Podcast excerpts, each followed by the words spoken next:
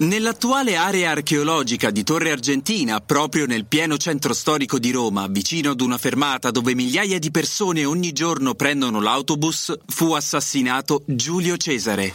Wake up! Wake up! La tua sveglia quotidiana. Una storia, un avvenimento per farti iniziare la giornata con il piede giusto. Wake up! Era il 15 marzo del 44 a.C.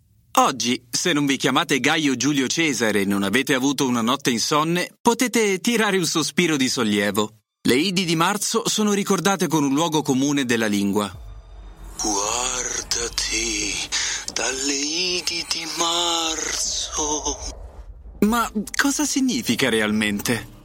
Ci racconta Plutarco che il grande condottiero era stato avvertito del pericolo di questo giorno da molti segnali. Durante la notte un sonno inquieto di luna piena, un lamento lontano nel vasto buio di Roma, il dormire agitato della moglie Calpurnia accanto a lui. Ma ancor più importante di queste avvisaglie, tempo prima, al ritorno da una campagna in Africa, su questa giornata incombeva il presagio di un veggente cieco che lo aveva avvertito dei guai ai quali sarebbe andato incontro. Guardati, Cesare, dalle Idi di marzo.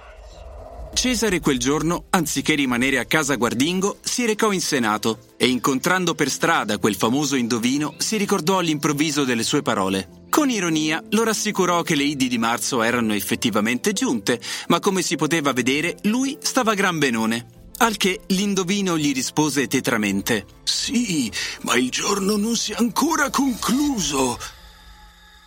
Mai fare dell'ironia nella storia antica sugli oracoli, soprattutto quando la giornata non si è ancora conclusa. Poco dopo finì tragicamente la sua carriera di grande condottiero entrando in Senato, dove venne pugnalato da un manipolo di senatori capeggiati dal figlio adottivo Bruto. Essi erano convinti di poter porre fine al suo dilagante potere da tiranno, ma lo fecero passare alla storia come il leader più influente del suo tempo. La frase del giorno. Tu, cuoque brute, fili miei. Gaio Giulio Cesare. Il consiglio del giorno. Oggi è lunedì e vi serve iniziare la giornata con la giusta grinta battagliera. Ascolta su Spotify un bel podcast energetico, per esempio Guerra 8D di Podcast Story. Trovi il link anche nella descrizione di questo podcast.